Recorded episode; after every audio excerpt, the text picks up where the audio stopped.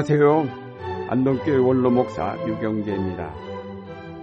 시편 23편의 마지막 절인 나의 평생의 선하심과 인자하심이 정령 나를 따르리니 내가 여호와의 집에 영원히 거하리로다. 이 말씀을 오늘 생각해 보고자 합니다.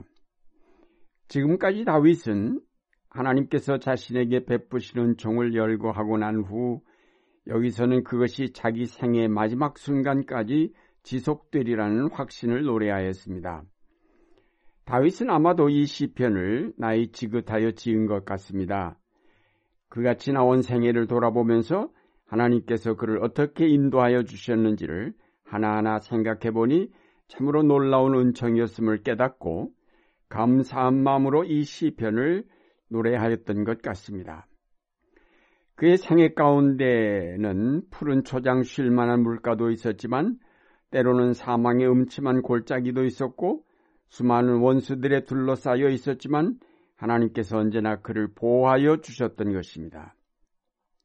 다윗은 자기에게 주어진 생애의 잔이 하나님의 풍성한 은혜로 넘치고 있음을 이미 고백하였습니다. 다윗은 왕이었으니 그렇게 노래할 만도 하다고 생각할 수 있습니다. 그러나 왕의 자리란 그렇게 행복한 자리만은 아님이 분명합니다.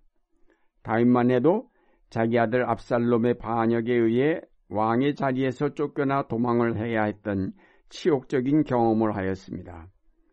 나라를 지키기 위해 그는 수많은 전쟁을 치르며 그 손에 피를 묻혀야만 했습니다. 충성스럽던 장수 요압이 그를 배신하였고 온갖 음모와 모략이 그 궁중 안에 있어서 그를 괴롭혔습니다. 다윗에게 신앙이 없었다면 그는 결코 자기 생애의 잔이 넘친다고 결산하지는 못했을 것입니다. 다윗은 먼저 나의 평생의 선하심과 인자심이 정령 나를 따른다라고 하였습니다. 그가 체험한 하나님은 항상 선하시고 인자하신 분임을 고백한 것입니다. 인간을 향하신 하나님의 모든 역사는 언제나 선과 인자하심을 바탕으로 하고 있음을 뜻합니다. 그것은 요한일서에서 하나님은 사랑이시다라고 말한 것과 같습니다. 하나님의 모든 구원의 역사 속에 일관되게 흐르는 것, 그것이 바로 사랑이라는 것입니다.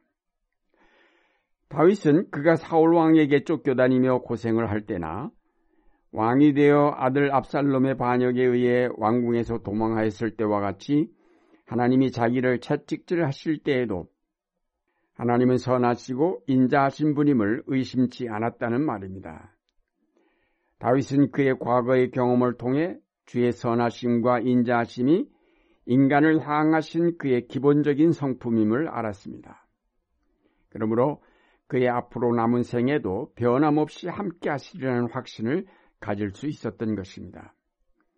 하나님의 선하심과 인자하심이 변함이 없는 한 그의 생애는 언제나 은총으로 넘칠 것이며 따라서 그의 삶은 쇠퇴하는 것이 아니라 날로 새로워질 것임을 그는 확신할 수 있었던 것입니다. 하나님의 선하심과 인자하심이 우리를 떠나지 아니하고 우리 삶 속에 역사한다면 우리의 삶은 안전하며 확실하며 또 발전할 것이며 모든 은혜로 풍성하게 넘치게 될 것입니다. 왜냐하면 주의 선하심과 인자하심은 악의 요소는 제거하고 모든 것을 새롭게 하시는 창조의 능력이기 때문입니다. 우리가 다윗과 같이 이런 확신을 갖는다면 어떤 역경 속에서도 결코 낙심하지 않을 것입니다. 고난 가운데 있을 때에도 주의 선하심과 인자하심이 결코 나를 떠나지 않고 있다는 확신을 갖는다면 그 사망의 골짜기가 결코 두렵지 않을 것이며 오히려 담대하게 헤쳐 나아갈 수 있을 것입니다. 주의 선하심과 인자하심에 대한 믿음을 가진 사람은 그의 생애 자는 반드시 넘치게 될 것입니다. 이것은 비단 개인의 생애뿐만 아니라 역사 전체를 관통하고 있는 진리입니다.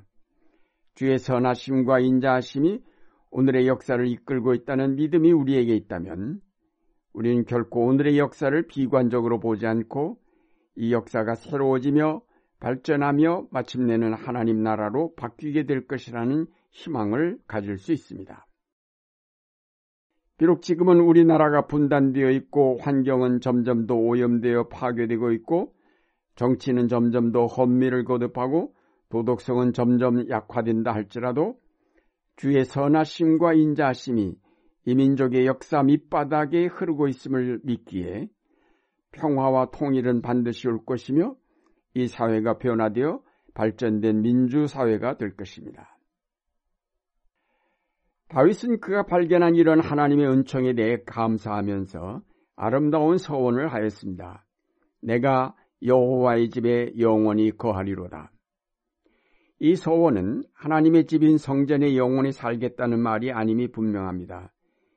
여기서 여호와의 집이란 상징적입니다. 성전에 거하는 제사장들이 하나님의 윤례를 쫓아 행하는 것처럼 다윗은 항상 하나님의 윤례를 따라 살겠다는 소원입니다.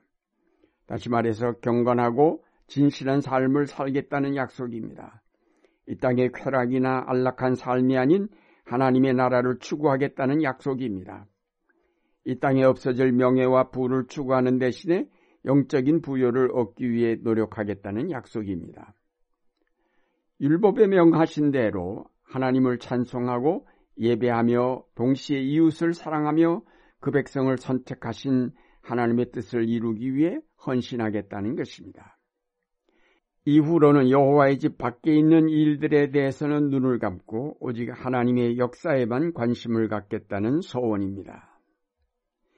이것은 사도 바울이 내게는 우리 주 예수 그리스도의 십자가 외에 결코 자랑할 것이 없으니 그리스도로 말미암아 세상이 나를 대하여 십자가에 못 박히고 내가 또한 세상을 대하여 그러하니라 라고 고백한 내용과 같은 고백이라 할 수 있습니다. 그가 전에는 바리새인으로 율법주의자여 명예욕을 따라 누구보다도 열심히 뛴 사람이었지만 이제는 오직 그리스도의 십자가 외에는 결코 자랑할 것이 없는 참다운 사도로 변화했습니다. 그의 목표는 그리스도와 그 부활의 권능과 그 고난에 참여하여 그도 부활에 이르는 것이라고 하였습니다. 그는 이 목표를 향하여 온몸을 앞으로 기울여 달려간다고 하였습니다. 바울은 다윗이 말한 대로 여호와의 집에 영원히 거한 사람이라고 하겠습니다. 사랑하는 여러분, 시편 23편은 참으로 아름다운 시임에 틀림이 없습니다.